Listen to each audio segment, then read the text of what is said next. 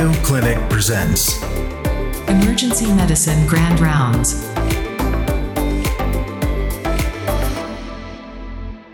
Welcome to Always On EM, a show dedicated to emergency medicine from Mayo Clinic.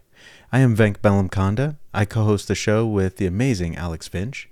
Today, we are bringing one of our capstone presentations by the superstar senior resident Dr. Dougie Moss. The talk is called Chartonomics 2023 Best Practices for Documentation to Get Reimbursed. Certainly, this talk will be very focused on the system of charting expected in the United States, though some of the principles and information will be applicable globally. To get started, Dr. Neha Raukar will be providing the introduction. Let's take our seat. My name is Dr. Neha Raukar, and I am pleased to introduce to you today our speaker, Dr. Douglas Moss. Dr. Moss is a third year emergency medicine resident here at the Mayo Clinic.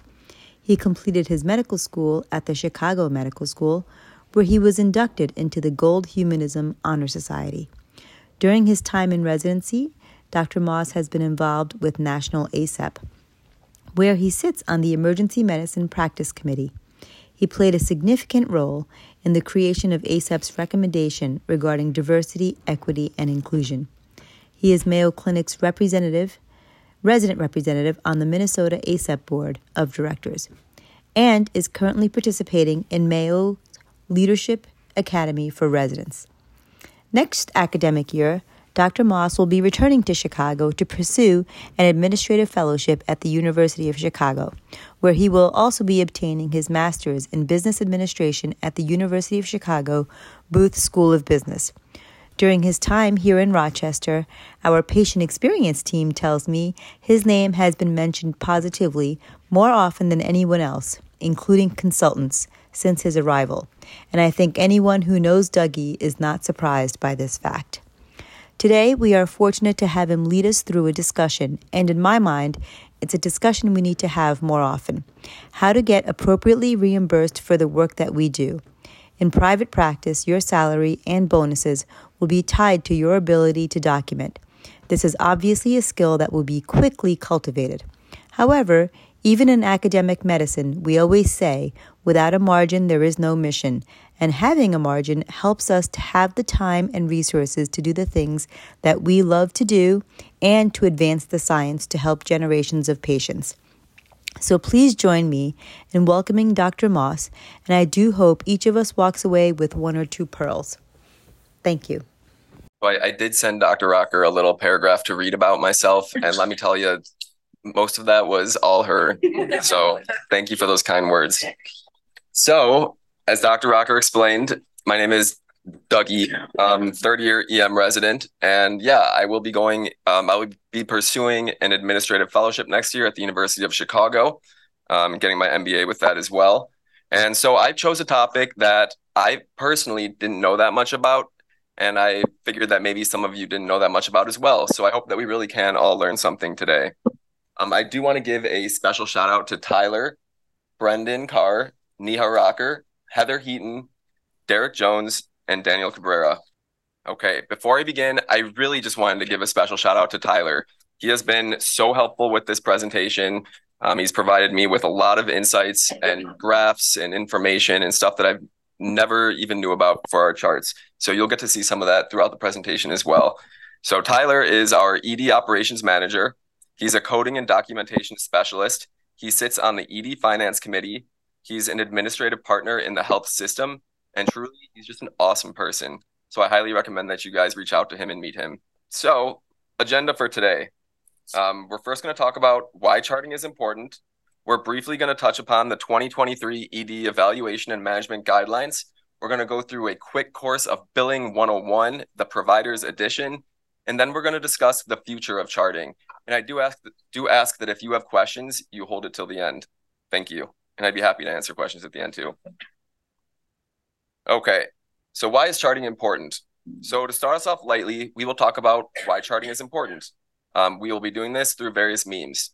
So first is communication. And I just want to explain this one because my mom did not understand this. So here we have a man asking Swami to show him the future of communication. And after seeing our emojis that we use, he goes, I don't really want to know. So I thought it was funny, but my mom literally did not get it. Next is billing. And of course, this is so we can continue to receive revenue and um, continue caring for our patients. So there's medical legal protection, um, which can be essential in court. Our charts essentially become the main objective piece of data. We have QI, research, and I'll give you just a second to read this, utilization management. And just to explain, this is a frequent flyer to the ED named Norm, and everyone knows Norm. So by um, by assessing utilization management, we can really help these special patients of ours. And lastly, and what I think is very important is burnout. Okay, so why is charting important? Another reason why is because of something called the 21st Century Cures Act. So the 21st Century Cures Act was signed in 2016 by former President Barack Obama to accelerate the discovery, development, and delivery of 21st century cures. But in addition to this, this was actually ratified in 2021, and it now includes the ability for patients to actually see their charts that we write on them. Um, so to make this example, I wanted to share a chart of mine. So this is when I presented to the ED um, last year and was found to have appendicitis. So you can see, read the chief complaint, abdominal pain, nausea, vomiting times 14 hours, diffuse abdominal pain. Patient felt he ate too many snacks in bed and woke up with a stomach ache. So, yep, that was that was the chief complaint before being diagnosed with um, appendicitis. In a recent study, 20% of patients included identified errors in their notes, with more than 40% perceiving these errors as serious, such as an improper diagnosis or even the or even written for the wrong patient. So it really is important that we nail down these charts. So, thinking knowing that patients can see our charts, I wanted to reach out to an expert to see how she recommends that we can chart conscientiously. And our expert here is Dr. Raukar. So Dr. Raukar says try to avoid derogatory language. So words such as morbid obesity, poor historian, non-compliant. The patient can see these words and they may be offended by it. So instead, use supportive language, something like an elevated BMI, or history is limited due to altered mental status, or that they have challenges with adherence. Try to avoid confusing abbreviations such as SOB, PRN. I guess, yeah, SOB in other words, not so good. Um, PRN and PO. Instead, write it out in simple language, shortness of breath, as needed, and by mouth. Um, try to avoid alarming differentials without context. So things, if you're going to write in your chart like cancer or heart attack, just be cognizant of that. Um, and then instead, provide adequate context. So you can say you considered cancer, although the CT was negative. You considered heart attack, although the cardiac workup was reassuring. So the bottom line here is if you wouldn't say it to the patient, don't chart it. And another piece of advice that Dr. Raukar had shared with me, which I want to share with all of you, is to something that she says capture the crazy. If a patient says things that are weird or inappropriate, make sure to include it in your note. That way, people have a sense of an of the environment that you were practicing in at that time if it does come up again. So trivia time. What do these all have in common? This is Venk jumping in. At this point, Dr. Moss shows a slide that has a picture of Michael Jordan wearing the number 45, Tom Hanks playing Forrest Gump sitting on a bench, the cover of Toy Story the movie, a PlayStation device, and um, presumably taken from social media of one of our chief residents with a caption that says, My day started with a penis fracture and ended with an intubation after multiple other codes. Today was the reason I chose EM. 1992. That was in close, but still a very impressive guess. So, yeah, the hint is what year? And the year is 1995. So, Michael Jordan, this was the year that he returned from retirement and sported the 45. Um, Forrest Gump, this was when the movie was awarded the best picture of the year, and Tom Hanks won the um, best actor of the year. Toy Story, this is a year that it was released as the first fully length animated film. And then I just want to read this out because it's so funny. This is the year that Dr. Sutherland was born. And here she shares with us My day started with a penis fracture and ended with an intubation after multiple other codes. Today was the reason I chose EM. so thank you, Sarah. So the reason I highlight the year 1995 is because this was the last time that the documentation guidelines for billing was changed since Dr. Sutherland was born. So for many of us, this is all we've ever known. But now it's different. Well, as of last year, it's different. So here you can see the old charting guidelines that we may remember. Um, this includes those um, classic 4 HPI, the 10 review of systems, the full physical exam, as well as the MDM.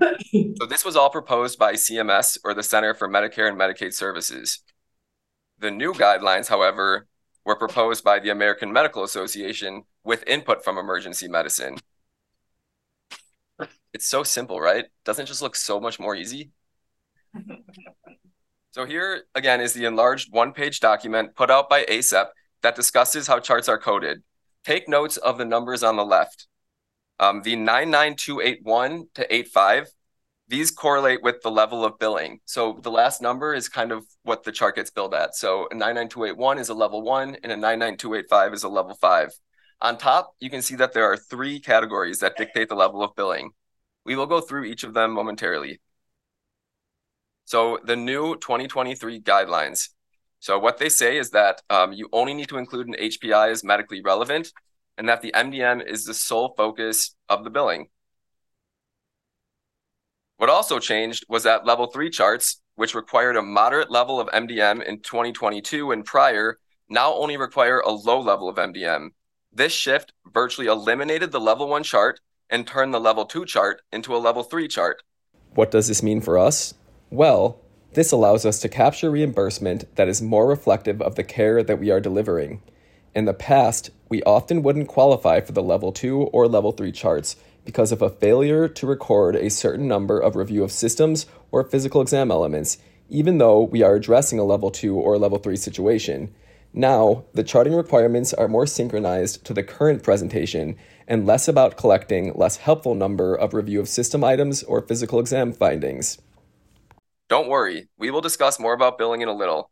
First, let's take a look at the criteria for billing at each level. So by demonstrating this, I wanted to use some patient examples and some familiar faces. Um, so I'm going to introduce our patients. So first, we have the adorable and excellent Ellie. Then we have the lamenting Loprinzi. And then finally, we have sneaky Steven. And he clearly is up to no good. Here you can see that he's trying to escape from North as a psych patient. So criteria one, um, there, this is the number and complexity of problems addressed. It includes the categories minimal, low, moderate, and high. We can actually ignore the minimal and low because a patient coming to the ED places them in at least a moderate category versus, let's say, a primary care office. So here you can see moderate. Um, it's one or more chronic illness with exacerbation or one acute illness with systemic symptoms. Sounds like every patient that we have, right? Exactly. The high level, on the other hand, is one or more chronic illness with severe exacerbation or one acute, one acute or chronic illness that poses threat to life or bodily function. Again, sounds like a lot of the patients that we see. So now you can see why we really bill highly with the moderates and the highs. So let's go through a few examples here. So we'll bring back Ellie. Um, she came in with a chief complaint and fact, uh, these are all fiction, okay? Um, she came in with a chief complaint of a cough. She has no past medical history. She was tachypneic at 45 and was febrile at 102.1 Fahrenheit. Ultimately, she was diagnosed with RSV bronchiolitis as well as dehydration. So let's see what category she would fit into. This would be moderate. This is one acute illness with systemic symptoms. Now, lamenting Loprinzi. She came in with chest pain and shortness of breath. She has a history of heart failure, hypertension, diabetes, and chronic kidney disease. Of course, not true though. Um, her pressures are a little bit soft and her potassium's a little bit low. She was ultimately diagnosed with a subsegmental pulmonary embolism as well as an acute kidney injury. Let's see where this falls in. So this is high. This is one acute or chronic illness or injury that poses a threat to life or body function. And one thing I just want to point out is that the final diagnosis does not matter. What matters is the consideration that you gave throughout the differential. So if you really thought that this could have been a heart attack, then it'll get billed as essentially a heart attack. Um, but if it ends up just being some chest wall tenderness, again, same thing. as long as you documented your concern for the patient. So now we have Sneaky Steven. He's coming in for a psych eval. He's got a history of depression, anxiety, and bipolar. And of course, if you know Steven, it all checks out. Um, throughout the encounter, he was very agitated. Ultimately, he was diagnosed with psychosis. Can anyone guess where this would fit in?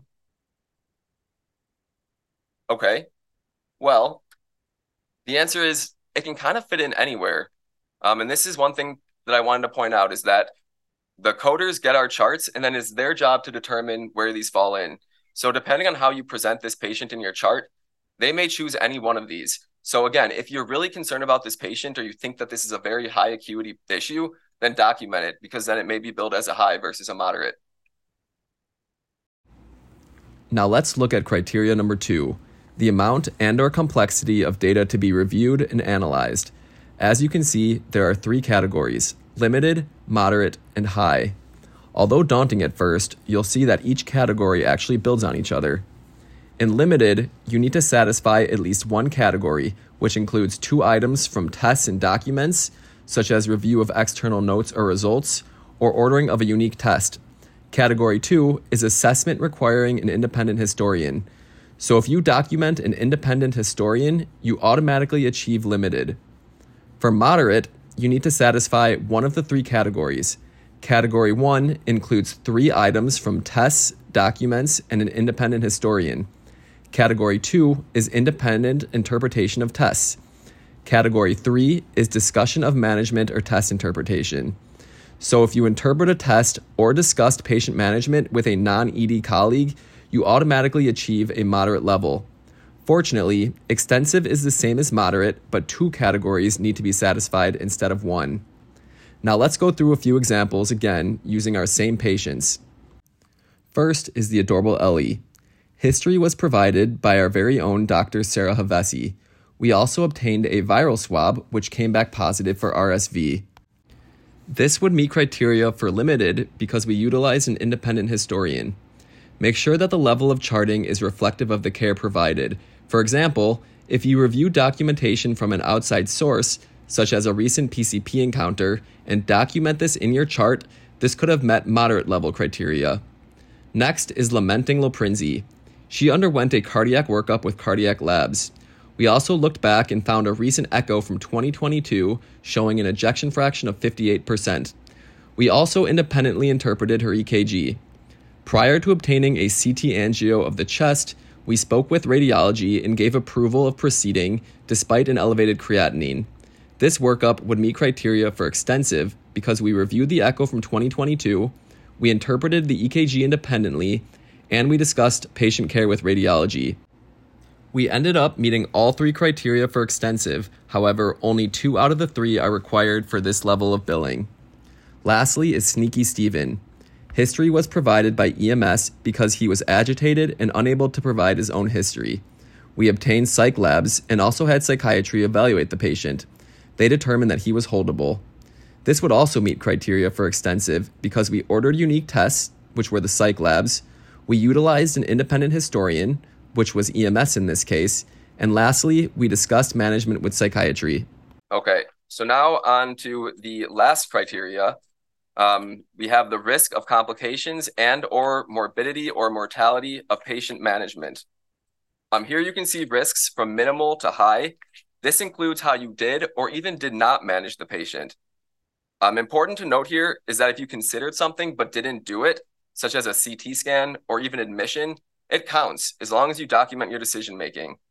So minimal, there really were no examples provided. Low, you can see an extremity x-ray, or OTC meds given, or an ACE wrap, superficial bandage. And then in the moderate category, any discussion about prescription management, whether it's starting them on a new prescription or telling them to hold their prescription, um, that counts. Um, minor procedures, as well as their risk, such as a lac repair, um, the social determinants of health.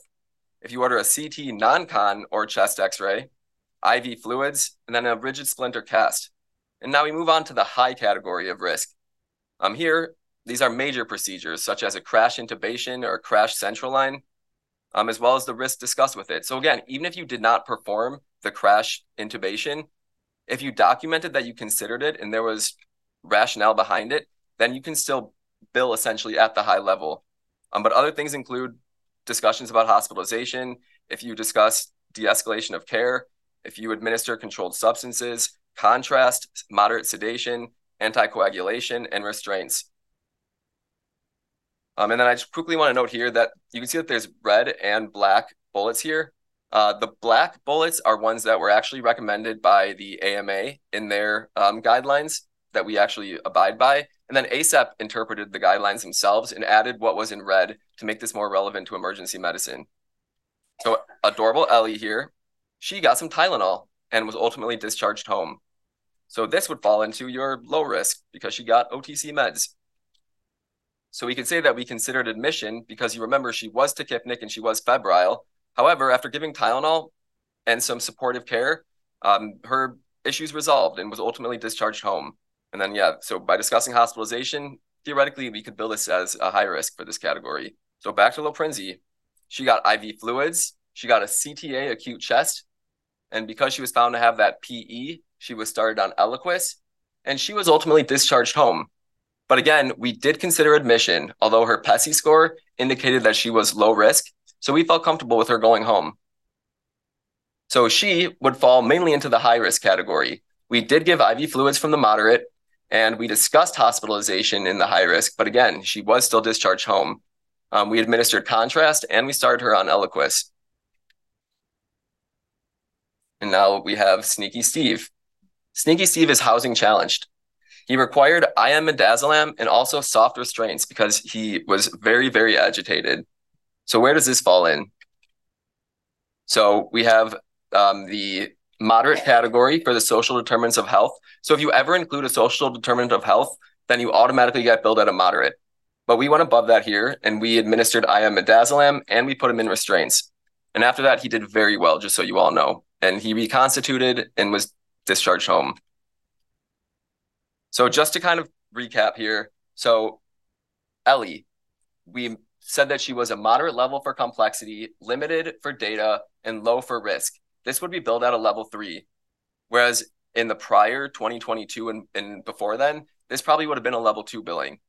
So this was very helpful in this situation. Um, and what I highlighted in red, just want you to remember that if you review external notes or labs, that gets bumped up. And then if you discuss hospitalization, that gets bumped up Next is Loprinzi. Um, she scored high on the complexity because she had a life-threatening illness. And again, it's not the fact that she had a PE, it's the fact that we considered all the scary things, heart attack, PE, dissection. Those are all life-threatening. Um, the data reviewed is also high. We obtained those cardiac labs. We got an echo. We interpreted her EKG, and we discussed with radiology. Her risk was also high. She got the CTA. She started on Eliquis we discussed escalation of her care, even though she was discharged home. This is billed at a level five. And then last, we have Sneaky Steven. Um, and as I said before, a lot of this is open to interpretation from the coders. So was this an acute illness versus a severe exacerbation versus life threatening? Depending on how you document it, that's how it will be interpreted. So it could have been moderate or high. But for Stephen, though, we he scored high in both other categories, so ultimately was billed at a level five. And we mentioned housing insecurity, um, and that automatically classifies him for a moderate, but we went above that with the IM midazolam and their restraints. And in order to bill at a certain level, two out of the three categories need to be satisfied. Okay, so takeaways here. If a patient is complex and you are worried about them, document it. For example, chest pain in an elderly patient with a history of coronary artery disease and prior MI, that's very scary. However, if it's a pediatric patient with chest wall tenderness, not quite as scary. Um, and then include your review of outside records, your independent historians, your independent interpretations, and discussion with any other professionals. And I started this here because any other professionals is very broad. This can include things such as pharmacy, social work, if you called the SNF to see if the patient can return back, or even if you talk to poison control, these would all count. And then lastly, for criteria three, if you thought about something or discussed it, but you didn't actually do it, make sure you document it. So next, I turned to another expert, and I asked her what her main tip about charting an Epic is. So our expert here is Dr. Heaton. What she wanted you guys all to know today was something called note bloat. Note bloat is the accumulation of excessive or redundant information within notes, documents, or databases. This results in reduced clarity, which obscure main points, making it difficult for readers to discern what's essential. Wasted time. Sorting through redundant or unnecessary information can waste time for both the author and the reader.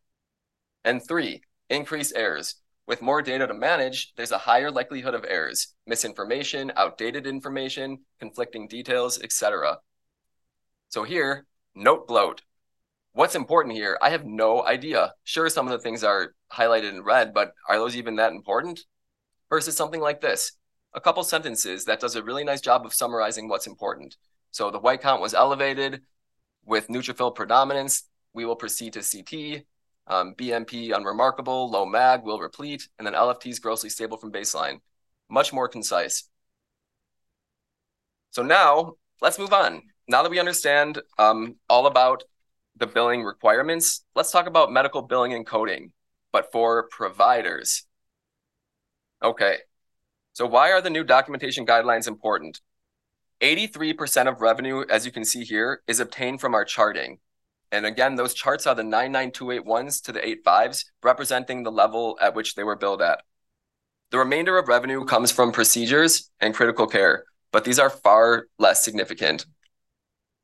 Okay, and I would not be able to get through this talk without talking about the RVU, something that I did not know what it meant before researching this.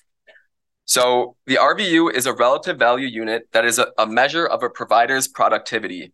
It incorporates the provider's time, skill, training, and intensity. The amount of RVUs for every task that a provider does is determined by a committee called the RUC, that is the Relative Value Scale Update Committee, and they are through the American Medical Association. So CMS and private insurance companies, they typically accept these values and then place dollar amounts to the value of one RVU. So CMS determined that this year that one RVU would be about $33.06. And then any commercial insurer typically values their one RVU at anywhere from $55 to $70. So you can now see why some specialties and private practices cap the amount of Medicare patients. This is not something that we can do in the emergency department due to EMTALA. So let's drill down on the 2023 RVUs. Now that you understand what an RVU is, let's explore the true value of an RVU. So here you can see on the bottom the codes 99281 to 99285, as well as all the way on the right is the 99291. 99291, which I'm sure the providers in the room know, this is your critical care time, and this would be billed the highest.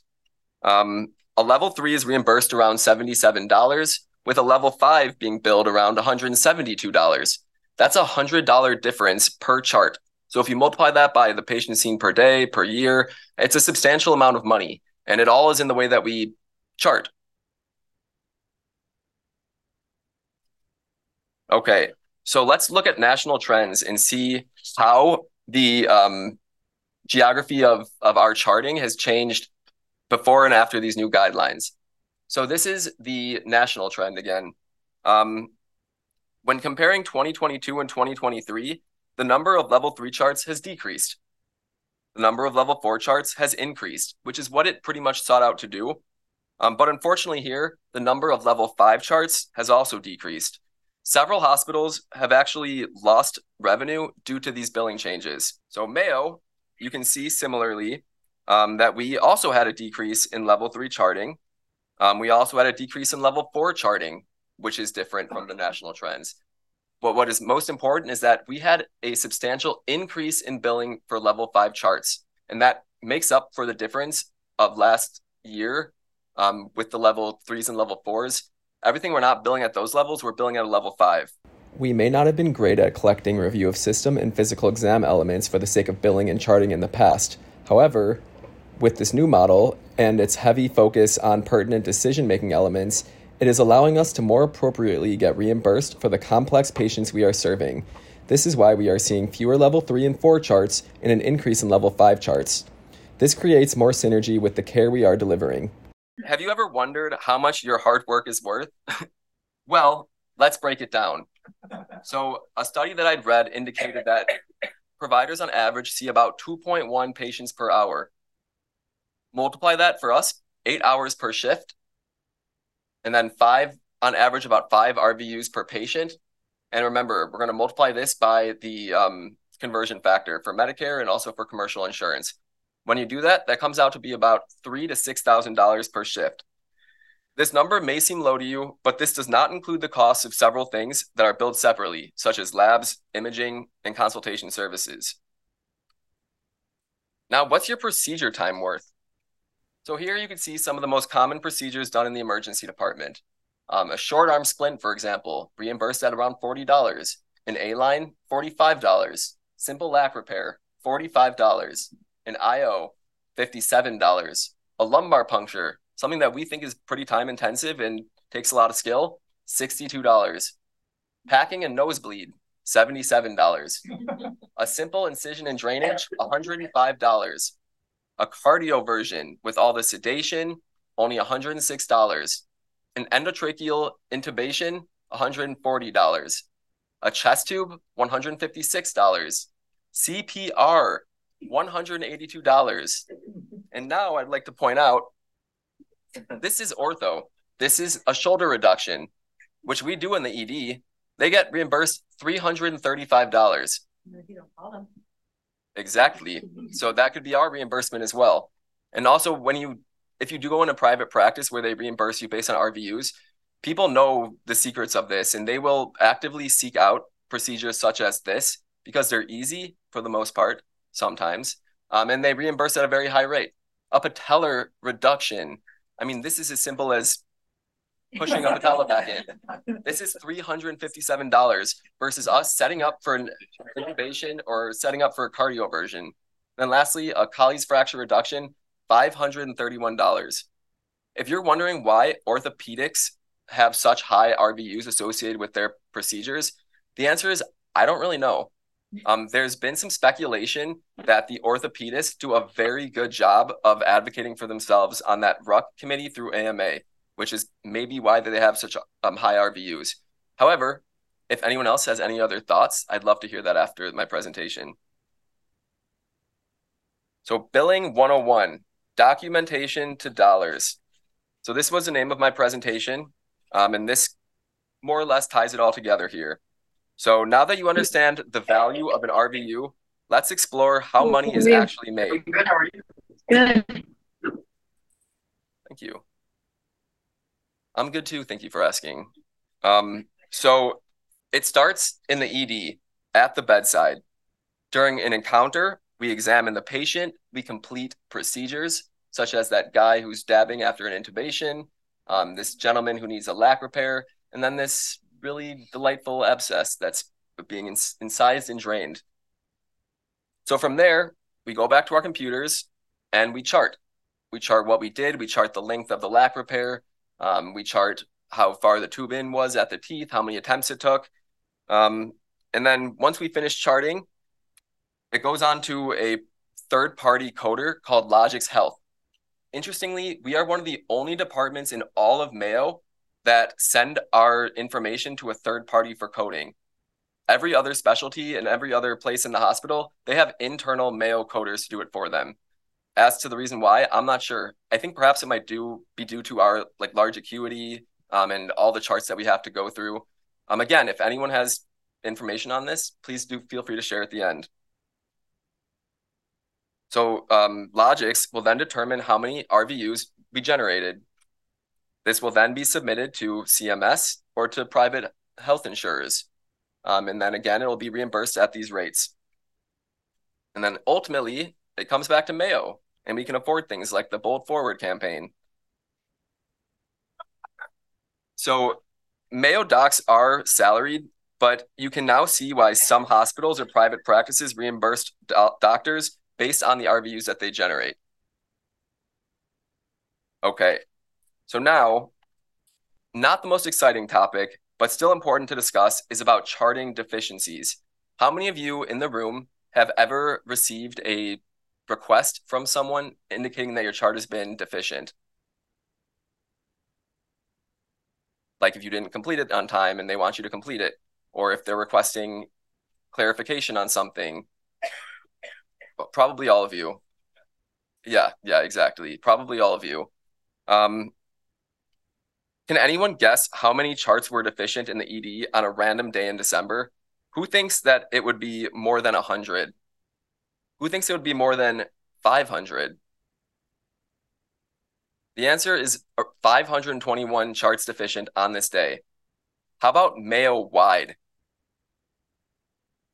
Who thinks that it would be more than or less than 5,000? Who thinks it would be more than 5,000? Okay. Well, the answer is about 3,900. And now, when we um, think about how these deficient charts, how they affect revenue at that time, um, they actually are able to tell us how much money we are holding up in revenue based on these deficient charts. So would anyone like to venture a guess how much these 521 charts are holding us back in revenue? And if no one wants to guess, we can also play another little game here, okay? Who thinks it is less than 500,000? What about more than 500,000? Does anyone think it's more than a million dollars? Close. The answer for this particular day was $989,000. How about Mayo wide? Remember, this includes several specialties. This could be neurosurgery, you know, some of these really, really big hitter, big hitters here. Um, so give me a thumbs up if you think that this is going to be more than 10 million. Thumbs down if it's less than 10 million. The answer, $26 million in held revenue. I just want to emphasize, though, that this is held revenue. This revenue will eventually be returned to us once the charting deficiencies are resolved. But this is why we get so many reminders about getting our charts done. Um, as impressive as these numbers are, I was curious why charting deficiencies really are that bad, considering that this revenue would be returned to us eventually. So that's when I turned to another one of our experts, and this is my new good friend Tyler. I asked Tyler, why should we care about charting deficiencies? He shared that the first and most important reason is that this is a lapse in patient care. In other words, he made me look like a piece of like a like a piece of crap because I should have considered that. But yes, that's the most important reason.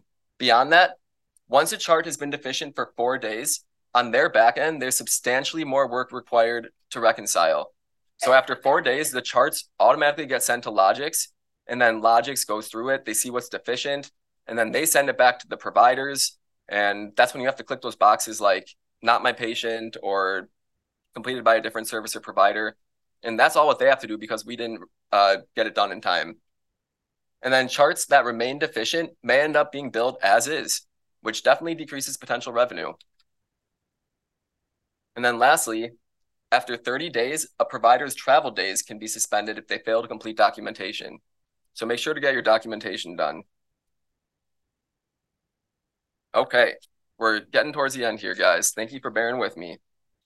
So as I shared at the beginning, one important reason that charting is so important is because it contributes to an overwhelmingly high proportion of burnout, as demonstrated in several studies and surveys. Before we conclude, I want to briefly touch on a fascinating aspect of charting that will hopefully bring about some excitement and optimism. That is the future of charting. So, the future of charting, AI, the era of AI is among us. So, I want you to envision a patient encounter, such as one like this. Now, imagine that there are several tiny little microphones all around the room listening to the encounter. This is something known as ambient listening. What happens next is that what was transcribed through these microphones it gets dictated here. So here in this encounter, you can see that the patient says, Hi, doctor. Hi, Jack. How are you? I have been having chest pain. Sorry to hear. When did it start? Last night. Got worse over time. Upper left chest area. He denied shortness of breath, dizziness, or nausea. Um, and then it turns it into this chart that's formatted as an HPI. And it does a pretty good job of it as well. So as you can see, this is pretty cool. I mean, we this is virtually our medical scribes. But beyond that, it doesn't stop there. There are already efforts underway to have AI assist with medical decision making, with triaging, with interpreting our images, with writing personalized discharge instructions and to even help with billing and coding. I mean, how easy would it be for an AI system to go through our chart, bill it automatically, and then we're able to see how many RVUs we generated without having to go through a third party like Logix Health. So, who is paving the way? So, while this may seem like the distant future, ambient listening is already being used today. There are several key stakeholders paving the way and applications that are already available. Some of these include big hitters such as Microsoft, who partnered with their company Nuance. And Nuance is the creators of the Dragon dictation service. And they made something called DAX Copilot, which they say is AI automated clinical notes in seconds. So on this on their website, they claim that the positive impact on care delivery is a seven minutes saved per encounter, which reduces documentation time by 50%. 70% report a uh, decrease in feelings of burnout and fatigue. Three of four physicians state that the DAX improves their documentation quality, and 85% of patients say that their physician is more personable and conversational. Next is Google. Google partnered with a company called Suki or Suki AI. They created, and the Suki AI is a product that they that they partnered with and um, already released. They're claiming that the documentation time can be reduced by 72%. Another big hitter is Amazon's Health Scribe. This was only just announced a few months ago with not many details behind it. Um, however, it is currently only being tested for internal medicine and orthopedics. There are several other startups that are offering products such as Augmedix and Abridge. Startups with generative AI solutions in healthcare delivery have collectively earned more than $20 billion in funding. So you can bet that this is going to keep moving forward and hopefully moving forward at a fast rate. Um, while there is significant progress being made, there are also significantly crucial issues with AI. And I will just touch on a few of them briefly. So, first, there's issues with data privacy and security. I mean, how many people will feel comfortable having their entire medical documentation through a third party software? I don't know. I mean, I know that people do respect their privacy, though. Um, also, the security aspect. How can this be so secure that it's cannot be breached and there can't be, you know, a large malware attack that releases all this information? And it's really private information as well. Um, additionally, medical legal considerations. So you get sued, it stinks. But as the provider, you say, hey, you know, I was just doing what AI told me to do. What happens then? I mean, is it AI's fault? And who do we sue then? Or is it the provider's fault, even though they were just listening to the AI guidelines, which maybe we were supposed to do? So it's very, very dicey. Um, and then lastly, there's a large issue with bias. Generative AI is trained based on information that has already been published.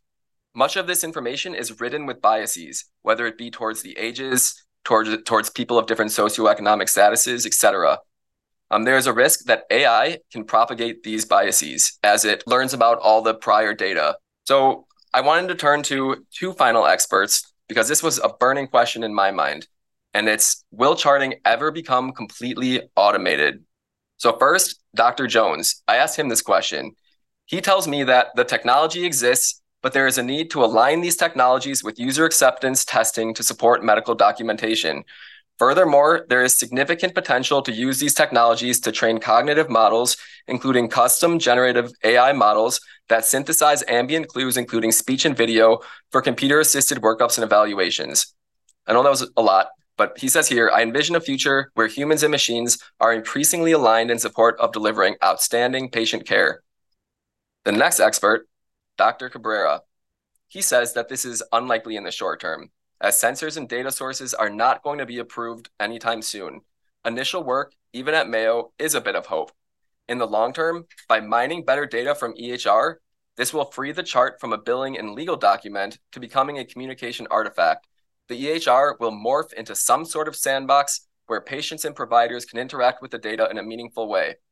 What all this means, I honestly don't know, but these people do. And that's why I'm very happy that they're helping lead the way in this. Um, the bottom line here the technology exists, but it is unlikely in the short term. So this pretty much concludes my presentation. I just wanted to leave you all with some takeaways here and really just to review what we went through. So first, why is charting important? Remember, charting is important because it is the way we communicate what we are doing and what we are thinking about the patients we are caring for. It's not about getting more money for the sake of getting, well, more money, but yes, it is a tool to get reimbursed for the care we are providing, and it has value in supporting research as well as QI efforts to improve the care that we deliver tomorrow. The effort we put into optimizing our charting practices also has the ability to minimize the frequency and intensity of burnout we experience in our careers. And lastly, it can support our thought processes and aid in our defense in the case of medical legal inquiry. Next, focus on your MDMs. If a patient is complex and you are worried about them, document it. Make sure to include review of outside records, independent historians, independent interpretations, and discussions with any other professional. And again, any other professional can include social work, the SNFs. This can include pharmacy, you name it. Um, and then lastly, you thought about it and you discussed it, but you didn't do it, document it because it still counts. And then, as we know, charting deficiencies, they're very common, but this is just a reminder to make sure to get your charts done on time. And then lastly, the future of charting. Um, ambient listening is already available to help ease the burden of charting. Fully automated charting is possible, but unlikely in the near future. Thank you for listening. Thank you very much, Dr. Moss. Every day we manage considerations of dangerous things. They can even feel routine sometimes. Asthma exacerbation, evaluation of chest pain, psychosis, sepsis. That shouldn't devalue what we do just because we're great at it. We should document all the aspects of our decision making who we talk to, what we reviewed, the tests and interventions we do, and the ones we consider but don't do. What were the social factors that are limiting this person from achieving their best health outcomes, and what are the considerations involved in the disposition decisions? Thankfully, today more than ever before, what we are being asked to chart is actually rather parallel to what we believe is important in clinical care. So, in truth, we can reflect the type of medicine we practice in our charting. Alex and I hope you enjoyed and valued this experience. Join us in a couple weeks for the next chapter of the show. If you can, do the deed and like, follow, and comment about our show. Peace out.